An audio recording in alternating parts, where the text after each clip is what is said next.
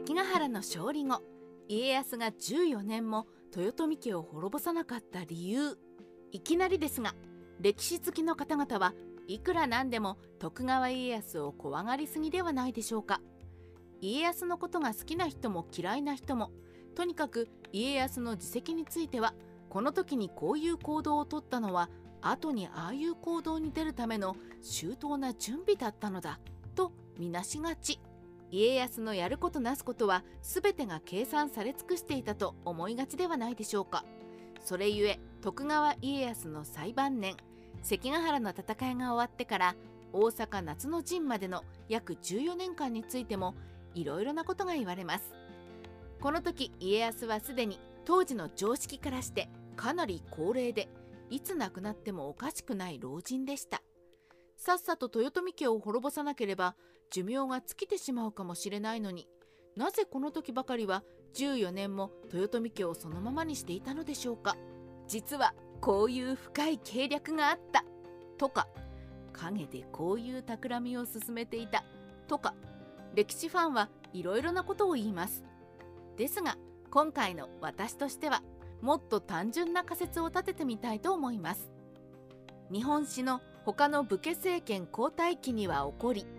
江戸幕府の開府の際に起こらなかったこと、家康がじゅうよねん動かなかったのは何か深い陰謀を進めていたわけではなく、本当に数年がかりで待たないと解決しない事情があったからだと考えてみましょう。そもそも日本史上の他の武家の政権交代の事例を見てください。鎌倉幕府が滅んだのは、元寇で頑張った全国の武士たちに振る舞う土地がなかったからでした。明治政府が危機に陥ったのは、廃藩置県であぶれた士族たちが続々と反乱を起こしたからでした。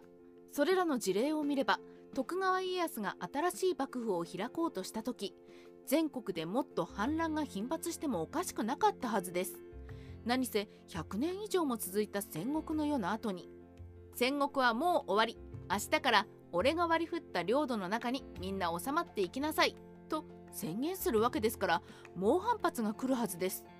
しかしまさに関ヶ原の勝利から大阪の陣までのじゅうよねんかん、それほど大規模な内戦は起きませんでした。そして大阪の陣の後も江戸幕府は大きな反乱には悩まされることはありませんでした。島原の乱という例外はありますが、これは一体どういうことなのか、そう考えた時に思い当たることがあります。現代の首相や大統領も政権の安定を計測する指標としてビクビクしながら毎年チェックする数値、失業者数です。関ヶ原の勝利から大阪の陣までの間は失業者対策期間だった。まさに関ヶ原の乱が終わった直後、日本で起こったことは何でしょうか。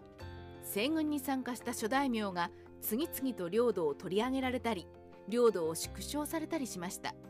これによって大量の浪人があふれたはずです。浪人と言いますが、現代でいう失業者です。現代でも不況や大企業の倒産などで一気に失業者が増えると社会には大混乱が起こります。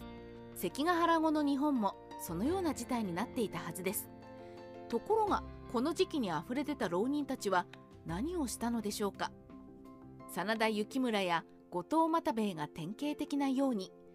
いずれ徳川家を相手にまた戦う日まで力を温存しておくべきだと地方に引っ込んでしまいました。浪人たちが我慢して引っ込んでしまった理由は、豊臣家が健在だったからです。秀頼がまだ若く、大阪城も健在だった上に、秀吉が残した莫大な財産もありました。豊臣家がその財産を使えば、全国に散ったじゅうまんにん以上の浪人を一気に雇い入れることも可能と言われていたはずです。実際大阪の陣の軍資金は豊臣家が持っていた膨大な財産で賄われました。この希望があったから、浪人たちはその夢にすがり地方に散って我慢をしていた。つまり徳川家康にとっても豊臣家という浪人たちの希望があることは必要だったのです。その間に家康が必死にやっていた地味な政策、そしてこのじゅうよねんかんに徳川家康は何をしていたのでしょうか。思い当たるのは江戸の開発です。今でいう公共事業です。今から見ればこれもまた家康が京都を上回る大都市を建築するという遠大な計画を遂行していたとされがちですが、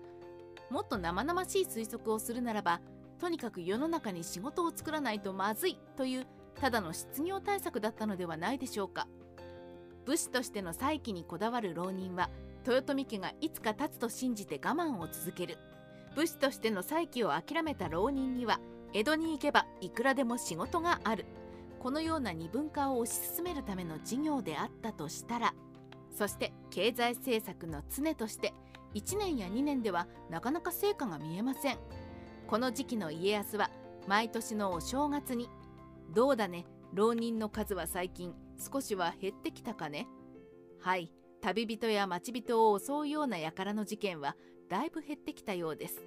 というような生っぽい話を地道にやっていたのではないでしょうか。まとめ、